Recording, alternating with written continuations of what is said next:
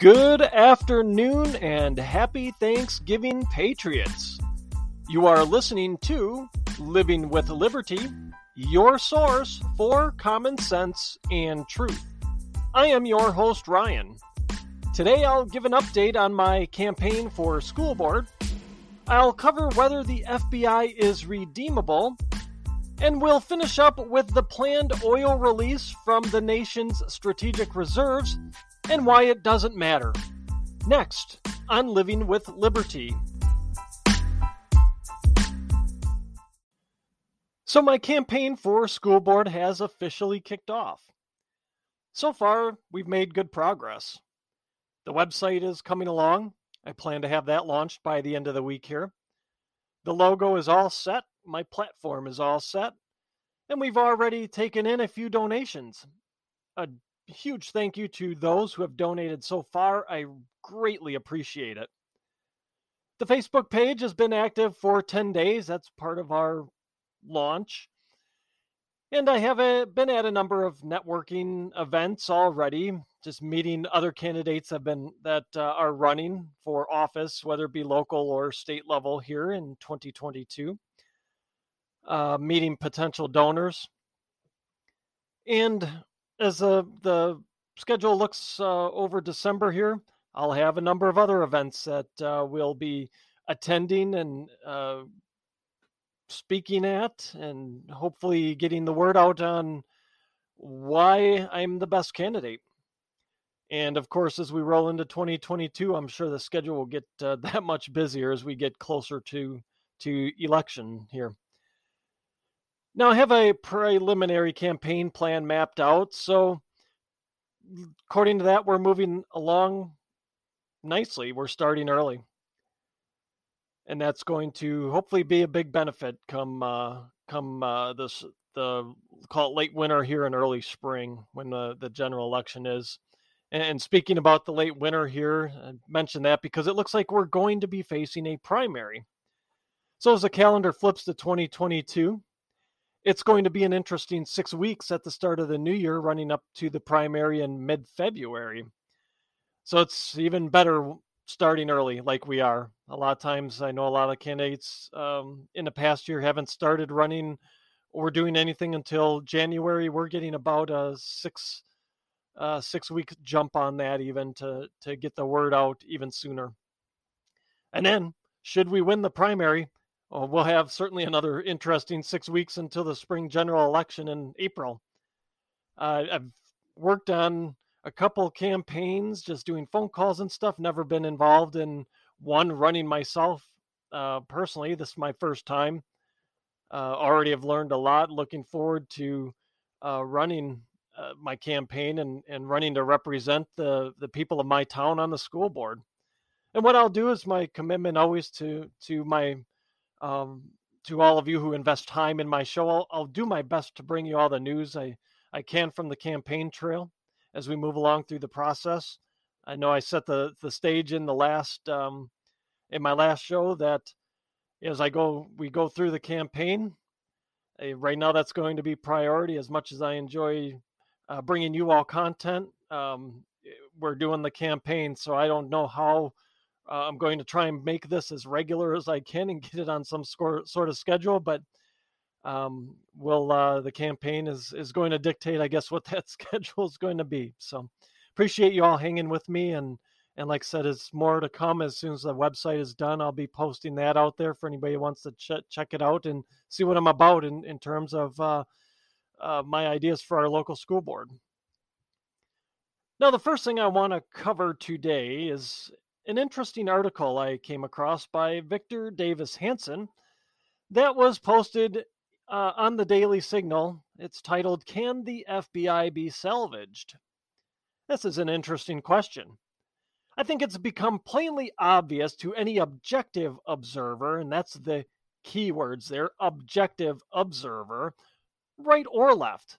Because I think as we've seen throughout, uh, as we've gone along here and and uh, we've seen what can be uh, at best termed questionable FBI interactions. Um, with uh, various groups and specifically people. Anybody that's objective uh, can see that, I think, and recognize that and acknowledge that. I think as we've seen this, it's it's it's plainly obvious that this institution is corrupt, has been corrupted, it is corrupt, and it's been that way for a long time. We just didn't notice the depths of its corruption until relatively recently, and I would say, given the the length of time the FBI is has been around, I would say that recently is the last five years or so is when we've really become aware of just the systemic problem within the FBI. Now, Victor Davis Hanson notes in his article a number of the recent faux pas of the FBI. We have the recent allegations that they were investigating concerned parents who were speaking out against their local school boards. I wonder if I'm on some list somewhere. Maybe, maybe not. Who knows? Uh, we have Jim Comey's constant editorializing, uh, as Victor Davis Hanson put it, of the Hillary Clinton emails when that whole thing was going on. You know, Jim Comey was trying to cover that whole thing up and and trying to provide spin on it. Now, Victor Davis Hanson also writes about that uh, investigation itself, uh, the Hillary Clinton email investigation, if you want to call it an investigation. Uh, VDH says this in a bizarre twist, the public learned later that Comey had allowed Clinton's own private computer contractor, CrowdStrike, to run the investigation of the hack. The private firm was allowed to keep possession of pertinent hard drives central to the investigation. How odd that CrowdStrike's point man was Shawn Henry, a former high ranking FBI employee now think about that uh, that that statement I just read. This is like letting Bernie Madoff run his own investigation into his Ponzi scheme and then letting him keep all the relative, uh, relevant data associated with the case. Eh, eh, letting him keep the data that would never see the light of day that would incriminate him.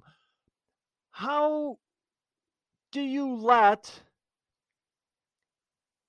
this CrowdStrike who's involved, who is the contractor uh, of Hillary Clinton here, run the investigation of the hack. Who the hell gets to essentially investigate their own misconduct? And who gets to keep their own data in said investigation? No, and and that's kind of the, the second point here, I guess, is it seems that these coincidences of go- former government officials, high ranking government officials, being involved in this stuff also keeps popping up. So you have some, uh, you, you have uh, the computer contractor here who, who was obviously hired by Clinton, right? They're on the payroll. So they're Clinton payroll uh, member here running the investigation into the hack. You have what should be what should have been a a, a, um, a legal department DOJ investigation, FBI investigation, uh, to to bring to light all the uh, all the evidence here CrowdStrike was allowed to keep possession of the hard drives, so they could have wiped them. They could have just released what they wanted. They could have done whatever what they want, whatever they wanted with it.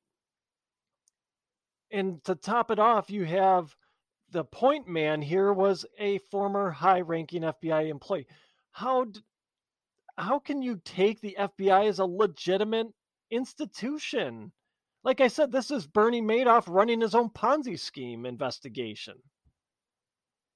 Uh, and furthermore, it's it's we have former government officials that keep popping up in this stuff. They go and work in the private sector. They have and they they use all their swampy connections to further corrupt our government and its institutions. Now, I would be all for a permanent ban on allowing former government officials taking roles that have direct contact with governmental officials and agencies. If you were a high, especially a high ranking government official, you should be banned from having any sort of high level point man job in it with a private sector company that has direct contact with government officials, government agencies, eh, with their their government contracts. There should be a ban on this stuff, and that goes for lobbyists too. Uh, they're they're not exempt. Government institutions are corrupt enough without adding to it by giving former federal employees unfettered access to government officials. Uh, we don't there's enough crap that goes on in the government with all the other swampy connections. Uh, we don't need to add to it by now uh, former high ranking officials going to work in the private sector and, and using those connections to to manipulate the market or in this case to protect Hillary Clinton. Now, having those former employees in an advisory role is fine as so long as they're not the ones with the direct relationship with the agency or uh, or, or, government official. It's it's fine it's, it, to have that knowledge base as part of your um, uh, call it part of your talent pool, but they should not be the ones with the direct uh, relationship. They should only be in an advisory role, a consultative role. That's it. Shouldn't be working directly with any government entity. Now, if you think about it here, if these types of things happened in the corporate world, we'd call it collusion and people would be going to jail. But since it's government, it's just brushed off as the normal course of business. That's just how we do things. So deal with it, plebeians. Now, one other point I wanted to touch on from Victor Davis Hanson's piece is how the FBI has had information on several major events that it apparently was too busy uh, investigating law abiding Americans to take action on. Things like Hunter Biden's laptop, uh, that teen gymnast predator Larry Nassar, the Boston Marathon bombers, and Jeffrey Epstein. The FBI is in place to provide follow up on threats to domestic security and criminal activity. Uh, and we'll call it alleged criminal activity, innocent until proven guilty. Instead, instead of performing the function they are there to perform, keeping our our, our domestic soil safe, following up on leads of potential domestic terrorist threats, even outside domestic terrorist threats that um, have cells planted in our nation, instead of following up on leads of criminal activity that could have been stopped after just a few victims in some of these cases here, Instead of following up on that, instead of doing their job, the FBI seems to be too busy doing things like assembling SWAT teams and tipping off journalists for when they go raiding pro Trump activists like Roger Stone or individuals doing actual uh, expository journalism like James O'Keefe and his crew. Why uh, if this is what the FBI is is now doing is haranguing parents at school board meetings and running fake raids uh, on political opponents and enemies let's call it we don't need the FBI they're they're proving they are worthless and nothing but but the uh, uh, the strong arm of the regime in, uh, in a couple regimes, uh, in the, the, the regime that kind of hung over during the Trump years. Now, Victor Davis Hanson ended his piece by stating that the FBI should be given one more chance at redemption. He throws out the idea of moving the headquarters to the middle of the country, somewhere like Kansas. Now, this might not be a bad idea to decentralize the FBI, not only the FBI, but all government functions anyway. Get these things out of Washington. Washington, D.C. is a bubble. a nasty, swampy bubble. Politicians and bureaucrats alike spend way too much time in their nasty little swamp bubble and not enough time out among the people they are purported to be serving. That's our representatives and that's these bureaucrats. Uh, the headquarters of these bureaucrats, uh, bureaucracies are in Washington, D.C. Those people aren't leaving there. It's just a nasty, nasty bubble of, of filth.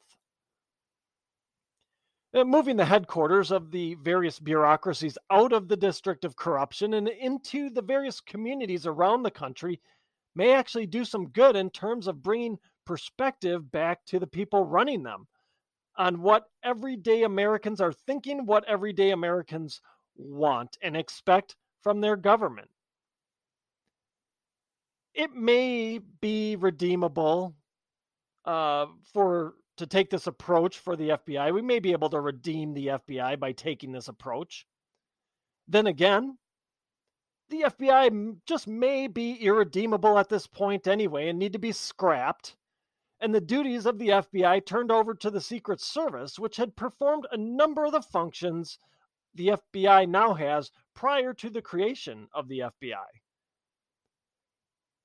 Maybe one more chance. I don't know. I'm kind of at the point where it's we're we're done. We've the the FBI's really serving no purpose anymore except to to agitate political opponents and and run fake raids.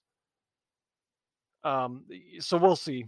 I, I don't. I'm not holding out any hope. It's a, I guess, a a, a valid idea.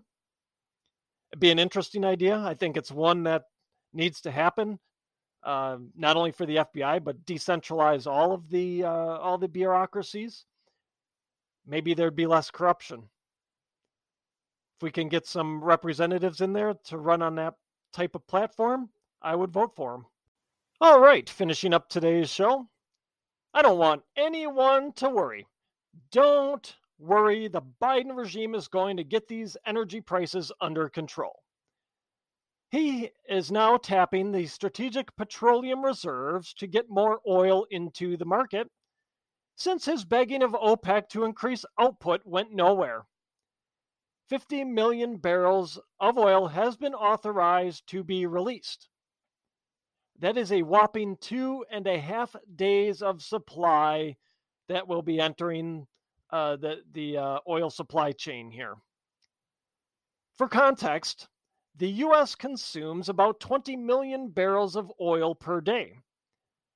Releasing 50 million barrels is like peeing in the ocean. Just don't tell the resident in chief that, though. He's out there touting this as his next big win. Here's what Biden had to say about his generous actions of releasing some oil from the strategic reserves. He said this While our combined actions will not solve the problems of high gas prices overnight, it will make a difference.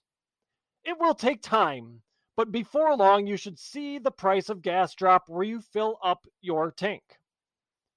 Okay, just go back to your pudding cup and Wheel of Fortune already. This is not going to make one bit of difference in prices. This is just another stunt by the Obama 3.0 administration to make it seem like they are doing something, to make it seem like they care about the plight of the average everyday American. They aren't doing anything and they still don't care. This is a one time shot and it's not going to do anything for the prices in the market, particularly if demand stays strong, which at this point it is anticipated to remain strong. It's not even going to be an immediate release. They are going to release 32 million barrels in the next few months, according to what the story says here. Eh, nothing like really nailing down a date to give markets certainty to give the people an idea of when this you know will will have an impact it's not going to have much of an impact but nonetheless nothing like staying vague about the plan right and then on top of that 32 million that uh, is, is um, immediate release immediate as in the next few months there's another 18 million, uh, 18 million barrels that will be released on authorization by Congress. Now, don't be confused. What this is, is just another opportunity for propagandizing later on. When prices start coming down, particularly when the re- recession that, that's on the horizon here, okay, we're, we we cannot continue at this pace forever. I covered that uh, in previous shows. It, a recession's coming. With all the inflation, it, it's coming. But what does that mean? Well, that means consumption goes down, and that's when you'll see gas prices start coming down because oil will start uh, being, uh, they'll start, uh, less oil will start being consumed. There'll be more oil, prices come down, basic economics, which this regime doesn't understand apparently. But they're propagandizing back to that. When the prices start coming down, the regime will then try to feed us a crap sandwich about how it was their bold action of tapping the strategic oil reserves that brought relief. Don't bite on that. The markets aren't. Oil prices initially dropped. Uh, they they caught wind that there would be some of the something like this happening. So oil prices initially dropped in the lead up to the announcement in anticipation. Again, economics 101, more supply, prices come down. But prices then increased again after the program uh, was revealed, after it was this 50 million barrels, we're releasing 50 million barrels. the market said, well, uh, let's shoot oil prices back up. The reason for this? This this 50 million barrels isn't anything that's going to provide a sustained increase in supply this release of the strategic uh, from the strategic oil reserves is a one-time shot in terms of what it means for overall supply. It's a one-time shot of two and a half days worth of consumption. There's nothing that's going to be behind that.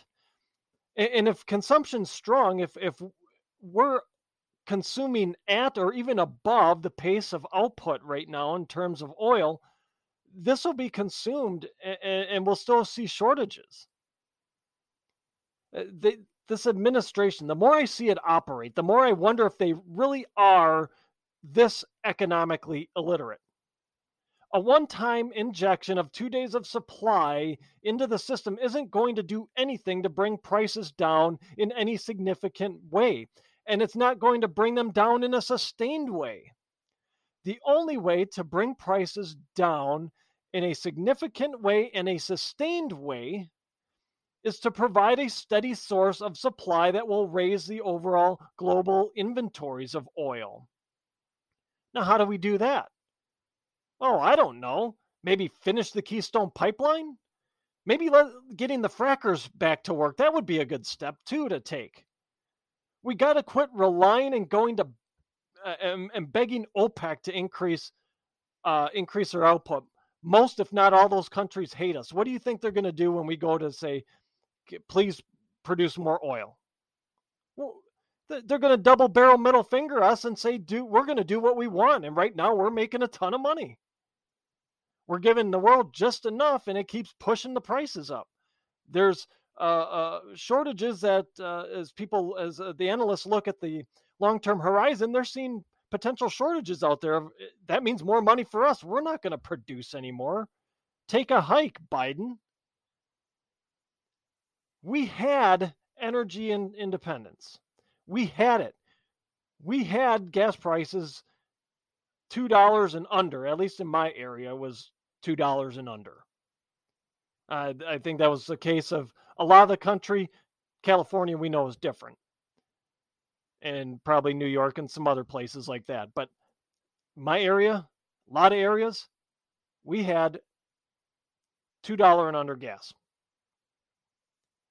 When we had the frackers up and working on a large scale, I'm sure there's still some working, but on the larger scale, when we had the expectation that the Keystone pipeline was going to be finished, that was keeping the prices low when we had our oil producers out there working, we were outproducing, the US was outproducing the likes of Saudi Arabia before we had bumbling Biden take office.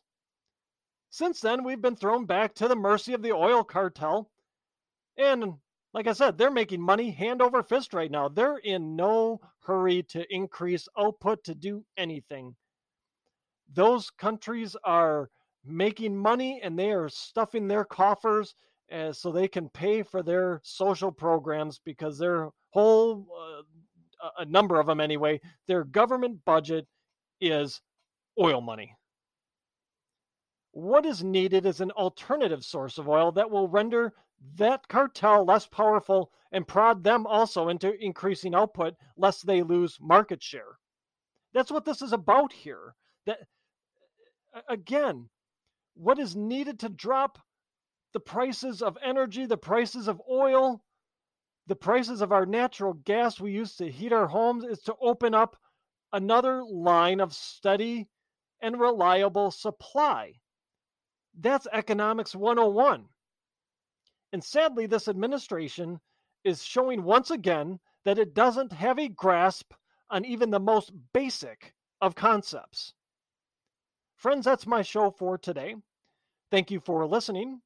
Please check out my website, livingwithlibertypodcast.com. There you'll find links to my past shows, my original articles, as well as other resources to help arm you with the knowledge in fighting off the prevailing narratives of the day. While on my website, shop my store, Living with Liberty Outfitters. Lastly, I'd be so grateful if you shared, subscribed, and left a positive review of the show, should your listening platform allow. Subscribing helps us move up the charts and helps more people find the truth.